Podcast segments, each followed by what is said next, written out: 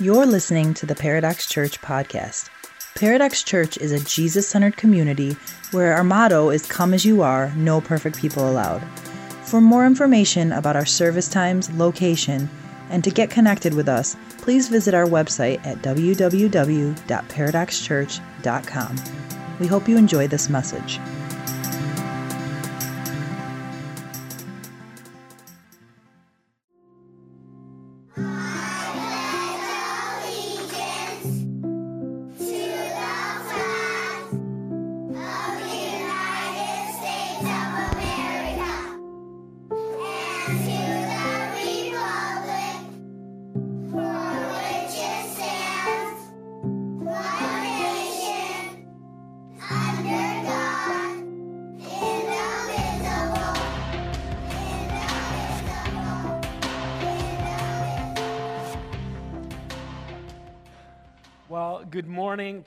Friends and family here at Paradox, watching with us online. It really and truly is good to be here with you this morning. Um, my name is Dave. I'm one of the pastors here at Paradox. I just want to camp out for a second on those two words. I, am feeling a little bit off the cuff today, so buckle up. Who knows where we'll go? you know? um, I just want to speak to those two words with you. Um, you know, I, 2020 has, has just sucked. It really has. I'm getting amens. um, it really has. And I, am a big 80s and 90s guy. Uh, and there's, there's one movie in particular that I love. I, I love the Rocky series. Does anybody like the Rocky series? Yeah. Um, so in, in Rocky 4, uh, Apollo Creed steps into the ring with this Russian beast of a man named Drago. And he's, he's so strong. And it's just relentless. Like he just keeps on hitting him. And, and Apollo's going down and he's beat up and he keeps on getting up. And it's in, in the corner, he's got, you've got Apollo's team and Rocky is, is, is in his corner. And, and people are actually, you know, it, the camera pans to his wife who's, who's in there in, in the crowd and she, she goes, stay down, you know, like, uh, but you feel that. You're just like, oh my gosh, don't get up again. Just stay down. And if I'm honest, that's been a portrait for this year. Like, it, it, it feels like you just keep getting hit. And it comes from so many different directions, and it's so frequent. And, and there's something in me, like every time you just must, you go back to God, and it's like, all right, I'm to muster up the strength to, to get back up. And there's, there's starting to be something inside of me that's like, just stay down. Just stay down and being with each other. Being with God and being with each other are two of the things that, that give me what I need to get back up again. Just this past Friday, I, you know, I was, I was sitting out. It was a beautiful day. I got away to go hunting, uh, and I'll tell you a little bit more about it. But I felt like I was able to just breathe, just breathe them in again and get away from everything and go, all right, God, would you just give me your perspective again? Would you, would you fill me up? Would you give me what I, what I need to get back up? Because I don't even want to anymore. I seriously don't even want to anymore. But he does. He meets, he meets us in that when we go to him. Sa- he says in Matthew, Come to me, all you who are weary, burdened, heavy laden. I will give you rest. I'll restore your soul. I'll show you what it means to take a real rest. Walk with me, learn from me. You'll learn how to live freely and lightly. And that's what we want. We're carrying such heavy burdens right now, and it's relentless. And I, my soul needs to come to God and go, All right, God, you are so much bigger than any of this. You really are. We are more than bodies, we are more than immune systems. Now, you know, you're going to hear, you, have been hearing from us all week. You, are hearing from, from the governor, our government, our health experts, and everything. We are bodies, we have bodies. And so we want to take good care of our bodies. We want to, we want to take necessary precautions and be safe. However, I just want to encourage us all we are so much more than bodies. I don't know, maybe this sounds a little bit off, off color or, or, or off, uh, I, I, don't, I don't know. It might sound weird in this time, in this pandemic right now. We need connection. We have, we, God has created us. The beginning of time, we were created to ne- connect with God and each other. The only thing that wasn't good was the fact that Adam was alone. And in a time of quarantine, of isolation, of social distance, we're, we're not designed for that. We're meant to be connected with one another. We're meant to be connected to God. And apart from those two things, we're seeing the results. We see the hopelessness, we see the despair, we feel that. The division that we've been talking about for the last several weeks, it's coming out because we're so disconnected right now. We need each other. We're, we, we have physical health, yes. We have mental health, social health, spiritual health. And we need to stay connected with one another. That's why if, if, if you're here, we just want to keep on saying, like, we're so thankful that you're here. Does it, is it awful to have to wear a mask? Yeah, it, it is. You know, you know what's worse and more inconvenient? Not being able to gather, having to stay home. Like, we, we don't want to do those things. It's awful. So, uh, as, as much as you're able, let's all continue to keep on laying down our rights. That's what we're going to be talking about today. Laying down our rights for the good of many so that we can continue to gather because it's so vital. Connection is so vital to our hearts and our souls t- today, now more than ever. I need to be here with you all. I need to have my, my focus, my perspective realigned and lifted from, from the everyday garbage that we're all going through, from the nonstop beating that we're all taking. I need to look up and, and, and see God going, Get up again. I'm with you. We got this. I'm doing something. You're stronger than you think you are. I've got plans for you. God has plans for us. The sun's shining. I've got hope and a future. That's His word for you today, for me. If you're not here, all right, that doesn't mean that you can't still be connected. That's why we're doing things like small group. That's why we're saying, watch with us. If you're watching here on, online right now, I just want to speak with you openly. Like, watching together, being able to comment. I remember those, those, those, months in the spring where we would all jump online and, and there was a sense of togetherness that wasn't there before. Sure, we can live stream later on, we can listen to a podcast, those are great technologies. But there's something about committing ourselves to the rhythm, the regular practice, to being in one another's presence, even if that's in a chat room. ParadoxChurch.com, that's where you can do that. That's why we set this up, because connection is so vitally important. We want to invite you and encourage you to set aside Sunday morning at 10 a.m. to watch with us if you're not here, because connection is so, so vital. I just, I, I want to pause for a moment and just pray for us. I've used like a third of my time, but that's all right. Um, would you pray with me? God, Father God, we, we gather to look up to you. Would you meet us here in this place, God? Would you meet us in the living rooms right now? And would you fill up our souls with hope again, with your peace, with your presence, God? As we connect with you, God, would you bring the fruits of your Spirit? Would you bring life into every part of our souls? And Father, I just pray that we, your church, would continue to be the people that you called us to be people that lay down our rights, that connect with others, that are committed to you and we and each other, no matter what. I think of the early church that met the, the, the persecuted church around the world, God, that continues to meet together, to live life with each other, to fight for one another even though it may cost them everything. God, would you just bring that resolve? Would you open up our eyes to the things that you're doing, the things that are unseen? And God, I just pray that on the other side of this thing, that you would just peel back the heavens and show us everything that you have done in the hearts of people, God, in our own lives, and that you would open our eyes to the things unseen. And we would go, oh my gosh, God, you are amazing. You never stopped working. You never left us. You're here today and you always will be, God. You hold it all together. God, we just pray that you would bring revival. Revival in our hearts, revival in our church, revival in our country, God, in the world. Would you bring life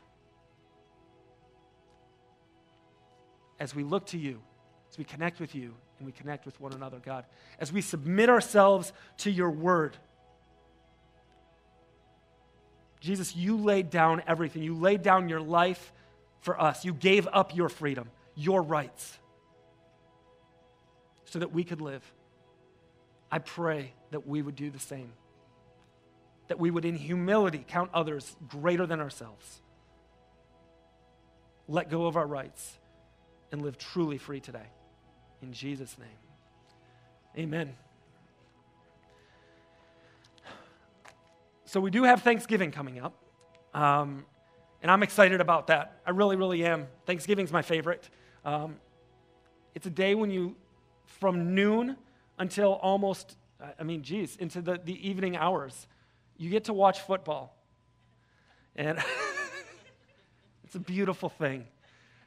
Uh, I, I, I, always feel bad for the rest of the country that they have to kick off this wonderful day with the Lions um, every single year. But you get to do that, you get to connect with, with others, and I hope that we all do. Um, I, I, was just blown away by the creativity of Halloween, you know, where, where, where there's ways that maybe we can't do things the way that we've always done them. Where there's a will, there's a way. And there's creative new ways that we're going to be able to connect with each other uh, and serve one another and love one another in this time. Uh, but one thing that never changes is the food. And I'm so thankful for that. I'm thankful for Thanksgiving food. Um, I feel like there's a business opportunity here, though, because the plates need to be much bigger. And they need to, because I always feel like you, you go up here, and maybe, maybe you felt this like at a wedding too, where there's this massive buffet line in front of you of amazing foods. And they always do this. This is brilliant on their part. They start you off with the salad, you know? And so you're hungry, you've been waiting, you're, you're, you're at table 47 and in, the, in the buffet line order. And you finally get up there and you're like, oh gosh, salad, yes. And you load up, don't you? I know I do that. I load up with the salad and then I go on and I'm like, oh my gosh, look at this pasta. This is amazing. I'll take a little pasta, uh, you know, and then finally you get, you know, oh, the potatoes. Look at the potatoes. The green beans, yes. And then you get on, you, you get to the, then, oh my gosh, this roast beef, or, you know, like, then there's the good stuff. And what always happens, you get to the end of that line and you don't have any room. You're not free to indulge in the best things because you've chosen to hold on to things that aren't as good. And so you go back to your seat angry if you're anything like, maybe you're so bold that you ditch the salad. Has anybody ever ditched a salad in a buffet line? I, oh, I applaud you. I applaud you. Way to go. All right? I'm, I'm not bold enough. I, next time, I, I promise you, if, if this is your wedding and you see a salad sitting at the buffet line, you know who the culprit is, because it's going to be me. I'm ditching that thing. Uh, but we end up limited by the things that we hold on to. Sitting at our table with a salad when what was available to us was, oh, so much good roast beef there. That's the thing with freedom especially when things are free to us. Like we, we, we go, in freedom, I am free to grab as much as I can and to hold on to as much as I can. I felt this again the other day when I was, I was coming out of the woods. You know, I've, I've got my got my chair and I've got my backpack with my, you know, with my snacks and everything like that. You've got your gun. And then I, I didn't know when the next time I'm going to be back, you know, if it's going to be windy or anything, 50 mile winds again, great. Uh, so I grab my blind and I've got all this stuff, right? What happens when you have a bunch of stuff in your hands, when you're holding on to a lot of things? You're not free to do anything else. Your hands aren't free. And so a lot of us live lives that aren't as free as they could be because we choose to hold on to things. Maybe it's not as simple as, as holding onto your hunting equipment or food, but our freedom is always limited by what we hold on to. And we have a word for these things. They're called our rights. A lot of us hold on to our rights. We all do, actually, because our rights are the things that are supposed to make us free, protect our freedom, keep us free. And at their best, they do. But at their worst, when we hold on to them too tightly, they actually can keep us from freedom. And the more we end up, we hold on to, the less free we actually are. Less free we actually are, I'm sorry. And, and we say, no, these are our rights, our freedoms. They, they make us free, and they won't be taken from. No one's going to take my rights. So we hold on to them really, really tightly. Freedoms are things that can't be taken from us. Our rights can't be taken uh, from us. But I want, I want to just submit to us today that you will never be more free than when you give up what rightly can't be taken from you. We look, we look to Jesus as our ultimate example, the founder, the author, the perfecter of our faith. And in, in the, the book of John, when he is standing in front of Pilate, right? He is about to lose his life. And he's being questioned. And Jesus says, Listen, nobody takes my life. Nobody can take my rights from me. Nobody would take my life. I give it up, and I give it up freely. That's true freedom. To be able to let go of things that everyone else holds on to with everything that they have. There are certain rights that we hold on to, not only in our country, but in our churches. And when we hold on to them tightly, they are good things, but they actually can cause more division and make us less free than if we would let go of them, lay them down, and pursue true freedom. There's a group of people in, in our country that have had rights taken away from them. They're called prisoners. That's what it means to be a prisoner, is to have your rights taken from you. And we look at that and we say, no, I don't want to be a prisoner. I don't want to have my rights taken from me. I'm going to hold on to my rights. I want to be free. But as we go through this book of, uh, of Ephesians, it has some interesting things to say about that. If you're following along, we're going to be in Ephesians chapter 4 today. Um, you can open up your Bible and do that. You can follow along on the screen. You can also go to YouVersion, where we've got our points and uh, the, uh, the scriptures for the day. Uh, you can save that and reference it throughout the week as well. But listen to this. In Ephesians chapter 4, it starts out and says, I, therefore, a prisoner for the Lord. A prisoner for the Lord. Urge you to walk in a manner worthy of the calling to which you've been called. What is it? What is this calling to which we have been called? We have been called. If you, if you want to follow Jesus here today, you have been called to be a prisoner. It is a sentence if you will, but it's a sentence for freedom. See, prisoners of the world have their rights taken from them, prisoners of the Lord freely give them up. And in doing so, there is more freedom, more joy. You find yourselves in, inheriting so much more, owners of everything of God's kingdom, because you live freely, because you live open handedly. The thing about letting go of things is that you're able to receive others. You're able to receive something else instead of holding on to something less. It's like the roast beef when all you have is a salad. Ephesians chapter 4, though, says, I therefore, a prisoner for the Lord, urge you to walk in a manner worthy of the calling to which you've been called, with all humility and gentleness. How many times have you been a part of a conversation on rights where there was humility and gentleness present? I'm going to go out on a limb and say, not many with humility and gentleness, with patience, bearing with one another in love, eager to maintain the unity of the Spirit and the bond of peace. Those words have been ringing in my ears for the last eight months. I haven't been able to wait to get to this, this phrase eager to maintain the unity of the Spirit and the bond of peace. It seems like people are eager to do a lot of things these days. We're eager to make a point. We're eager to defend ourselves. We're eager to see our will done politically or, or, or otherwise. We're very eager. And in our eagerness, in our holding on to rights, how often do we see the unity of the Spirit and the bond of peace divided, taken away? That's what it seems to do when, when we are very concerned with holding on to our rights, our freedoms, our individual liberties. It ends up bringing division to what was supposed to bring unity.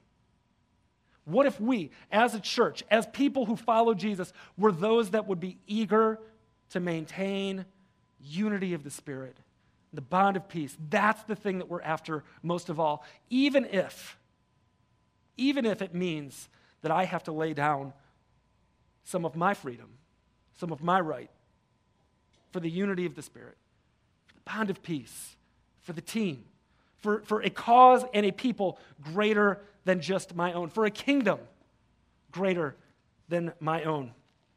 We're actually called to be prisoners for the sake of others. Later on in Ephesians chapter 4, listen to what it says, verse 12 and 13. It says, oh man, that we are called to equip the saints for the work of ministry. The saints are you, by the way. The saints are you and I. All throughout the New Testament of the Bible, you are, you are not referred to as a sinner as often as you are referred to as a saint to the saints in Ephesus. That's who this, this book was actually written to. In Jesus, you no longer are a sinner. You have become a saint. And so we, are, we now exist to equip the saints of the work of ministry for building up the body of Christ. We get together, and there's actually something that happens when we are together, in whatever way that is that wouldn't happen if we were just on our own, following Jesus individually. No, we all get encouraged, we all get supported. We have needs met physical needs, spiritual needs, emotional and mental needs that build us up and increase our unity. That's why, like things like Go Day, when we get together, it feels good, it feels hopeful. And we actually leave that feeling built up instead of torn down because we existed for something and people greater than just ourselves, for the building up of the body of Christ, until we all attain to the unity of the faith and of the knowledge of the Son of God, to mature manhood. To mature manhood. There was part of me that wanted to, wanted to just get up here and say, hey, you know what? Um, you want to know you want to know the will of God? You want to hear from God today? It's this grow up. Grow up and I'm including myself in this, right? We, we're immature. We are. This, the goal of following Jesus is to be brought to maturity, and we all build each other up to that point. But we're immature. And we're immature because what do, what do kids do? Kids are immature and they hold on to their rights. This is not fair. But what about me? What about mine? I'm not going to get. Look at that. Look at him over there. That's a mark of immaturity and we're actually called to build each other up to maturity. I love the way that, uh, oh man, I put this on my phone because it's a different translation, and I left my phone over there. Oh, thank you, sweetheart. Gwen Kubiak, everybody. Love this girl. I want to read this to you. It's in Romans chapter 15 in the Passion Translation, which really is not a translation at all. It's more of a paraphrase. Um, it's always good to read a actual translation like the English Standard Version or the Christian Standard Bible, uh, maybe your NIVs of the world. Uh, these, though, can be really, really great for just kind of seeing things in a new, in a new way. Uh, if you've ever heard of the New Living Translation or the Message, uh, the Passion Translation is a lot like that. Um, and in Romans 15, verses 1 to 3, I love the way it puts this. Now, those who are mature in their faith can, be, can easily be recognized. Oh man, this is going to be good. How do you recognize mature followers of Jesus? For they don't live to please themselves, but have learned to patiently embrace others in their immaturity.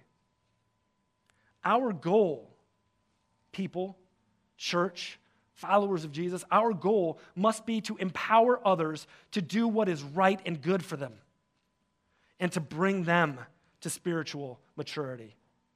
Our goal, listen, isn't even to bring ourselves to spiritual maturity, but to bring each other to spiritual maturity. Interesting. For not even the most powerful one of all, the anointed one, lived to please himself. That's Jesus. So I want to take, with, with my remaining six minutes, all right? I want to take a look at three rights that we hold on to tightly in this country. And you're probably going to be upset. That's okay. All right? If 2020 has taught me anything, it's that you're all going to be upset.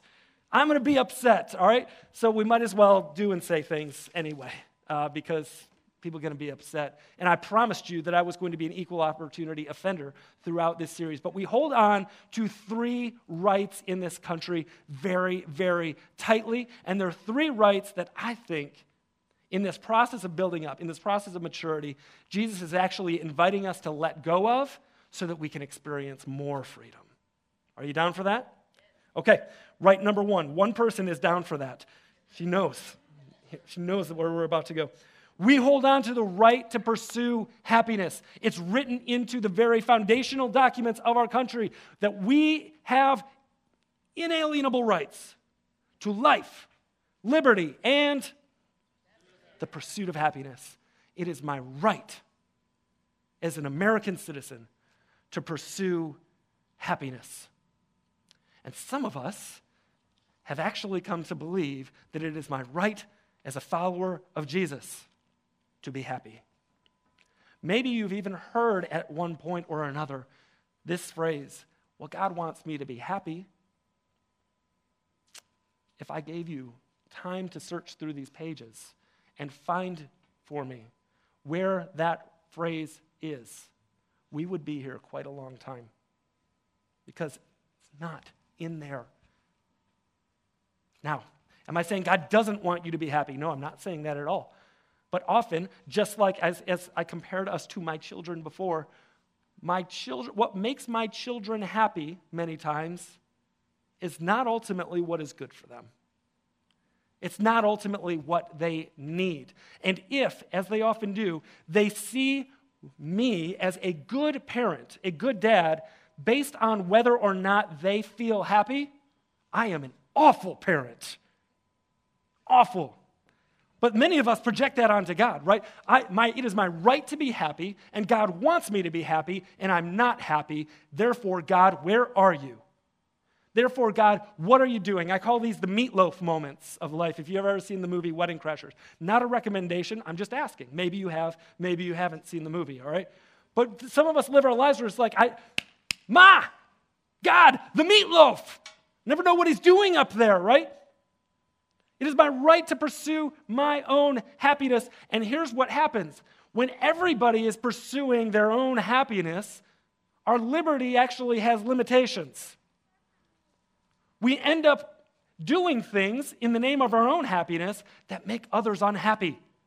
You know, it would be very, very happy for me to have millions upon millions upon millions of dollars. Therefore, why don't I go and take it? Well, that would make someone else very unhappy. If I just stole it, right? We recognize that our liberty has limits, and the pursuit of happiness actually ends up being not a very good goal, ultimately. In a lot of ways, because we see just how fleeting happiness can be. I mean, honestly, how happy are you right now? How happy are you? As I look back over the last eight months, I have to say I'm not that happy. And it's, if, if I actually look at why I'm not happy, what would that say about the things that make me happy, the things that I have been pursuing that now I can't get anymore? As I was sitting out in the woods on Friday, um, I found myself not very happy again. And I'm sitting there, it's a beautiful day. I have no responsibilities in the world no one around me. This is paradise for me.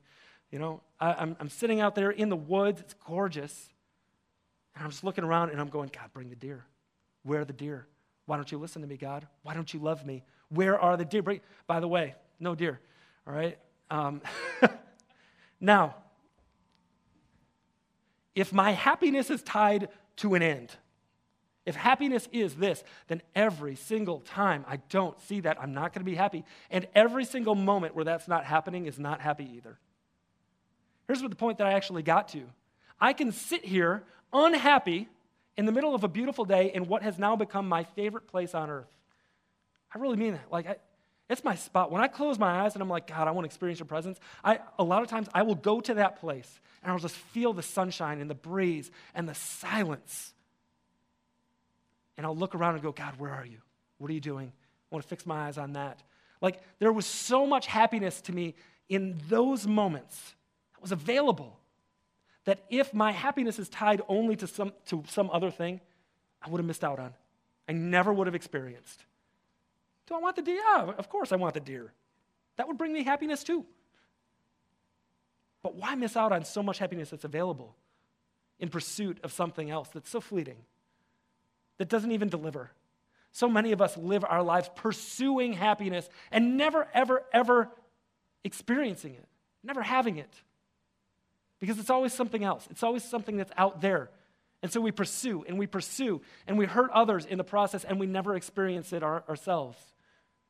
We live our lives working, knowing that someday happiness will come. But it doesn't always.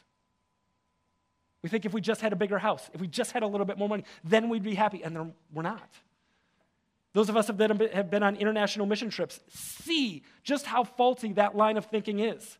Because you go to some of the most impoverished places on, the wor- in, on earth, only to find some of the happiest people. If happiness were tied to stuff, you would think that America would be the happiest place on earth. Quite the opposite. We are one of the most depressed places on earth. We pursue happiness, and we have the right to do it. But we don't seem to find it. Ephesians 4, verse 18 to 20 says this way They are darkened in their understanding, alienated from the life of God because of the ignorance that is in them, due to the hardness of their heart. They become callous and have given themselves up to sensuality, greedy to practice every kind of impurity. But that is not the way you learned in Christ. I just want to keep on going. That's not the way that you learned in Christ. Verse 22 encourages us put off our old self, which belongs to your former manner of life and is corrupt through deceitful desires and be renewed in the spirit of your minds to put on the new self, created after the likeness of God in true righteousness and holiness. What it's saying here is that because we are pursuing the wrong thing, we pursue our own happiness at any cost, at any expense, we actually we don't even see right. We're darkened in our understanding. We don't feel right. Our, our hearts get harder. And the, and the more we pursue it, the more it, the book of Ecclesiastes says it's like sand through our, our, our fist. It just eludes us and eludes us. And our hearts get harder and harder, and we try more. We drive forward. We pursue it even the more because we don't have it. We're darkened in our understanding. We're hard hearted, and we don't experience the freedom, the fullness of life that Jesus offers us in every single moment. His happiness. Jesus actually frees us from pursuing our own happiness because it's found in Him to pursue something greater. Where the, the Bible says, seek first the kingdom of God.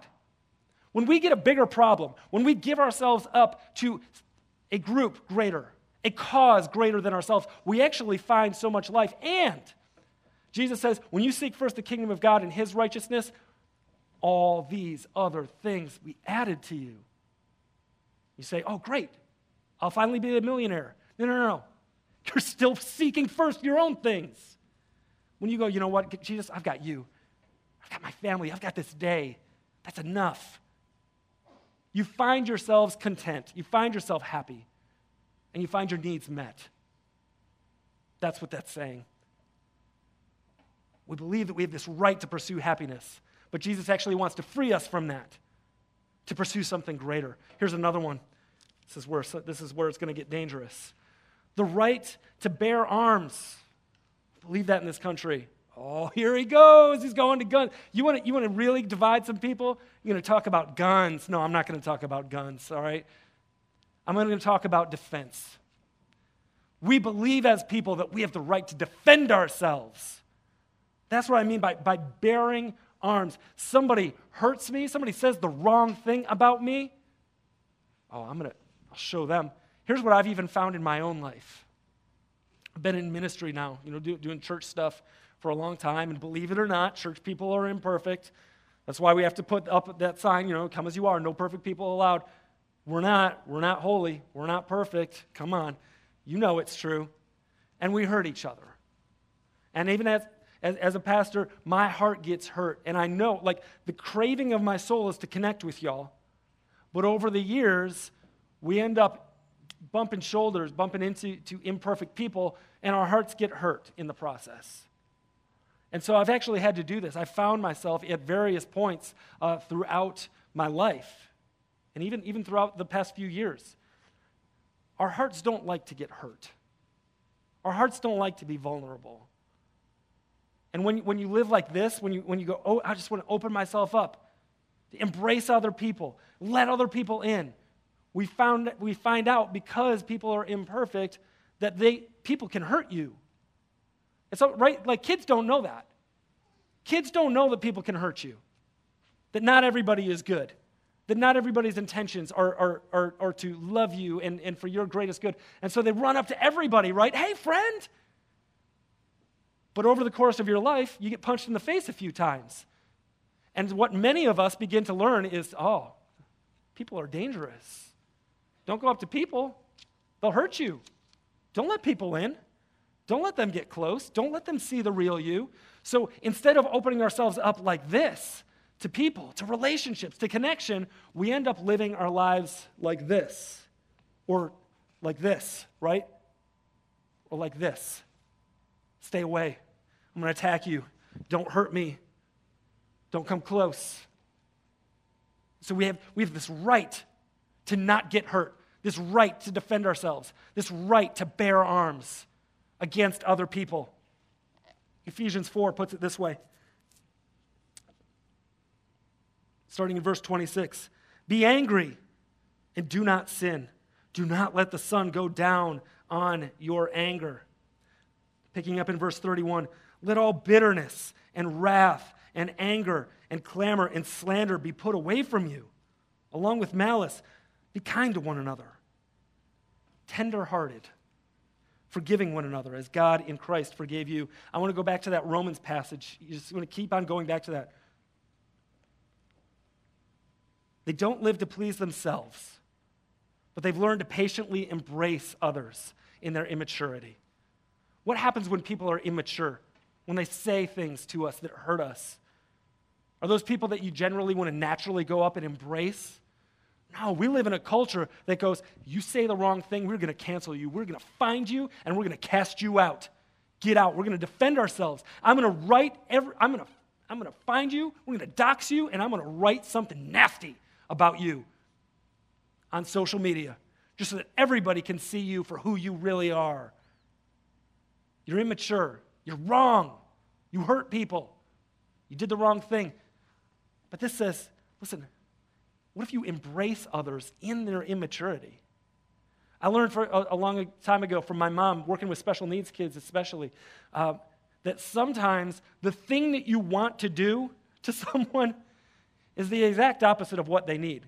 It's, it's called looking, looking for the, the belief behind the, the, the behavior or, or the need behind the deed.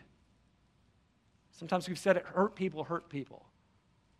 So, yeah, we're all walking around imperfect, broken people, hurting inside. And in the process, we, we hurt other people. And our natural tendency then is to go, that's all right, I'm going to hurt you back. I'm going to defend myself. I'm not going to let you in. But the Bible says, hey, listen, I know that you have the right to bear arms and defend yourselves, but what if you laid those down and opened up your arms just like Jesus? What does this look like?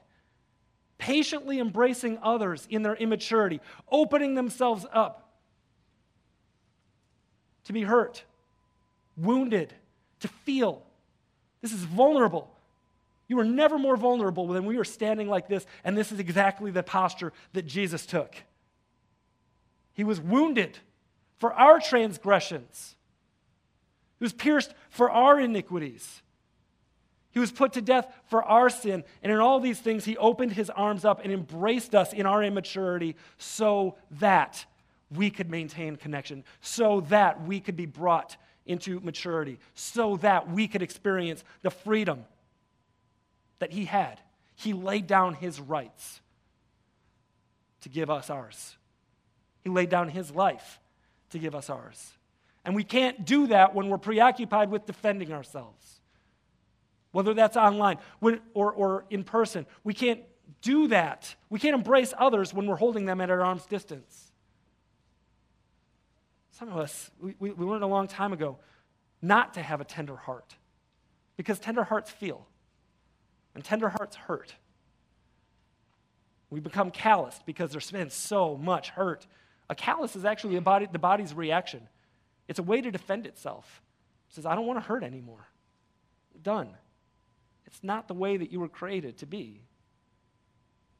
I mean, if God wanted us to, to, to not be vulnerable, He would have given us shells like Teenage Mutant Ninja Turtles or something, you know? He created us vulnerable, to be open, to be tender. He replaces our hearts of stone with hearts of flesh that feel. Here's the third one. We think we have this right.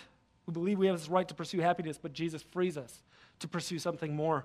We have this right to bear arms, but Jesus invites us into the freedom of opening up our arms and being vulnerable, forgiving others, letting people in, and this right to free speech that we love in this country.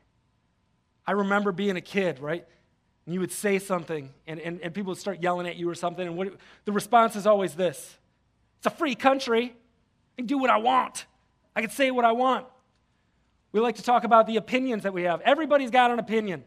Everybody's got something. Well, my other things that my parents uh, taught me. My dad always says that appearance are like uh, opinions are like buttholes. He says it a little differently, but he says opinions are like buttholes. Everybody's got one. They all stink. You know. Here's the thing that I would add to that: opinions are like buttholes, and they often make you one. I know that one really, really, really uh, intimately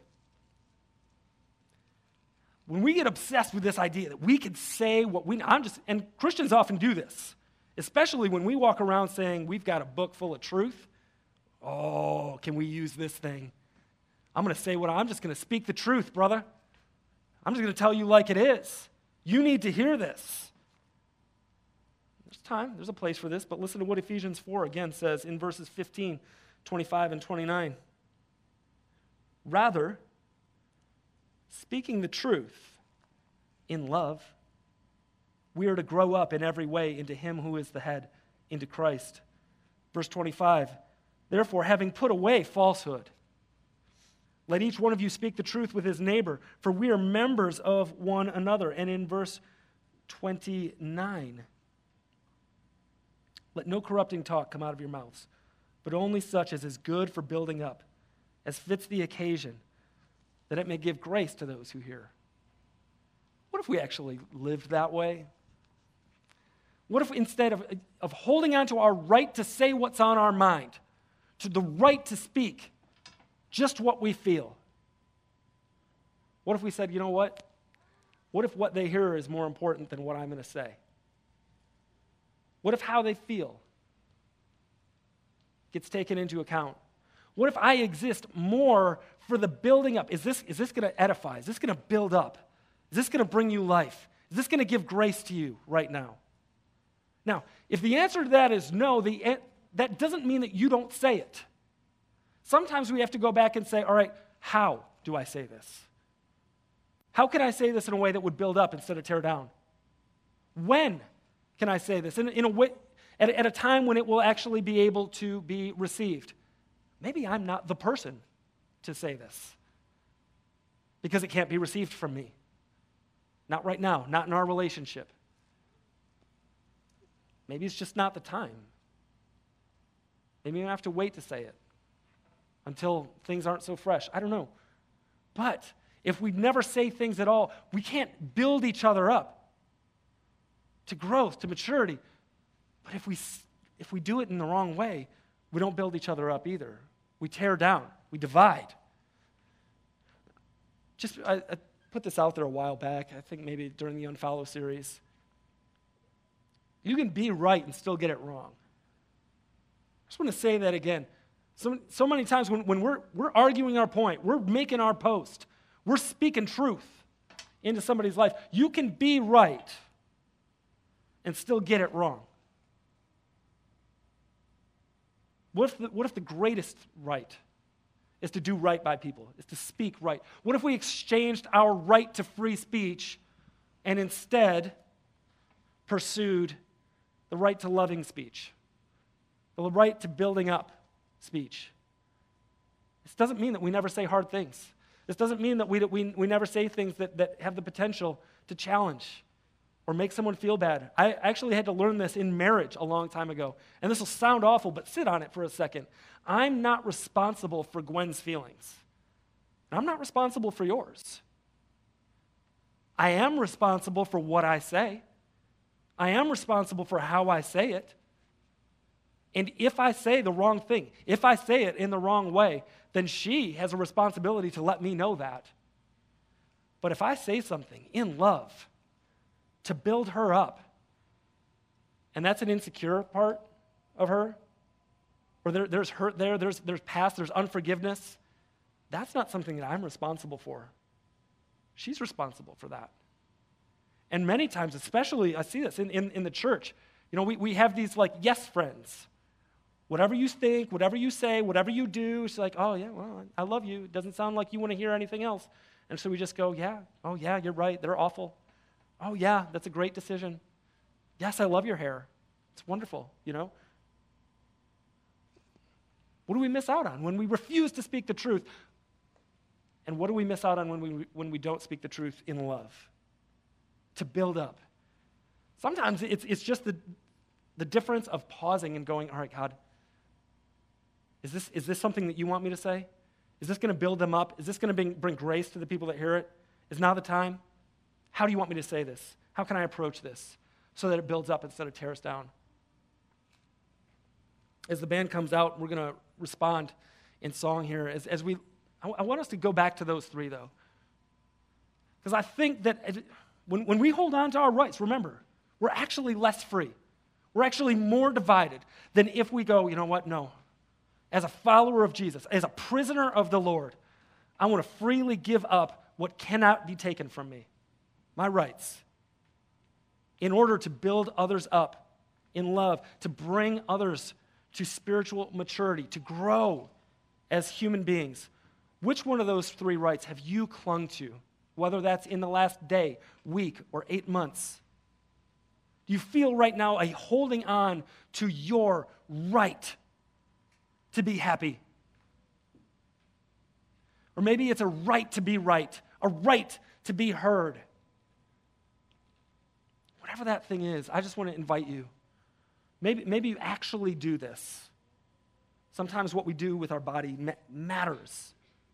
If there's something that God just says, you know what, you've been holding on to this, you've been holding on to your rights, I just want to encourage you over the course of this song to just begin to let go. You go, God, would you just help me? Like, oh, no, no, I'm taking it back.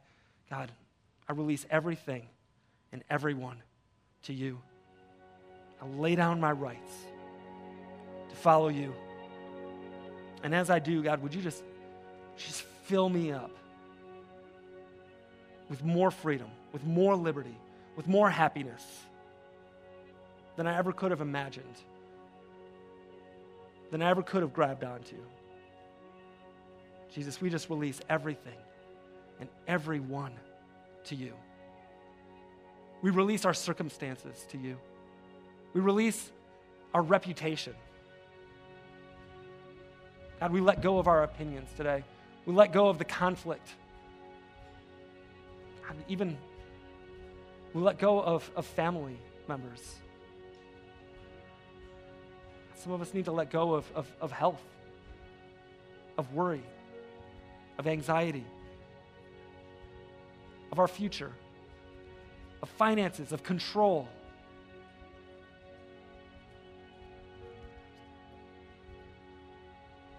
God, we release everything, everyone to you today. We lay down our rights. As the book of Philippians said, Father, would you bring this mind among us, which is ours in Christ Jesus, who, though he was in the form of God, did not count equality with God a thing to be grasped but he emptied himself. He laid down his rights, taking the form of a servant, being born in the likeness of men, and being found in human form, he humbled himself by becoming obedient to the point of death, even death on a cross. Therefore, God has highly exalted him and bestowed on him the name that is above every other name, that at the name of Jesus every knee should bow in heaven and on earth and under the earth, and every tongue confess that Jesus Christ is Lord to the glory of God the Father. God, I just pray that that would be our preoccupation, that would be our pursuit, that we would be free to fix our eyes on you, to love and serve others, and give ourselves away that way, the way that you did. And God, we look for and we long for the day when you put our world right again. As we lay down our rights. In Jesus' name, amen. Thank you for listening to the Paradox Church podcast. If you want more information about us or to just get connected, please visit our website at www.paradoxchurch.com. We would love to hear from you.